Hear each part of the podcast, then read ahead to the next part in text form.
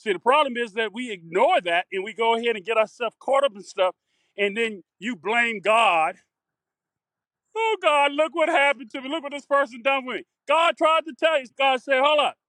I sent you, I did send you help.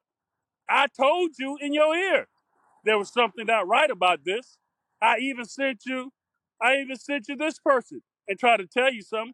I actually sent you that person, try to tell. I told you. You ignored me. And now you want me to, you want me to bless you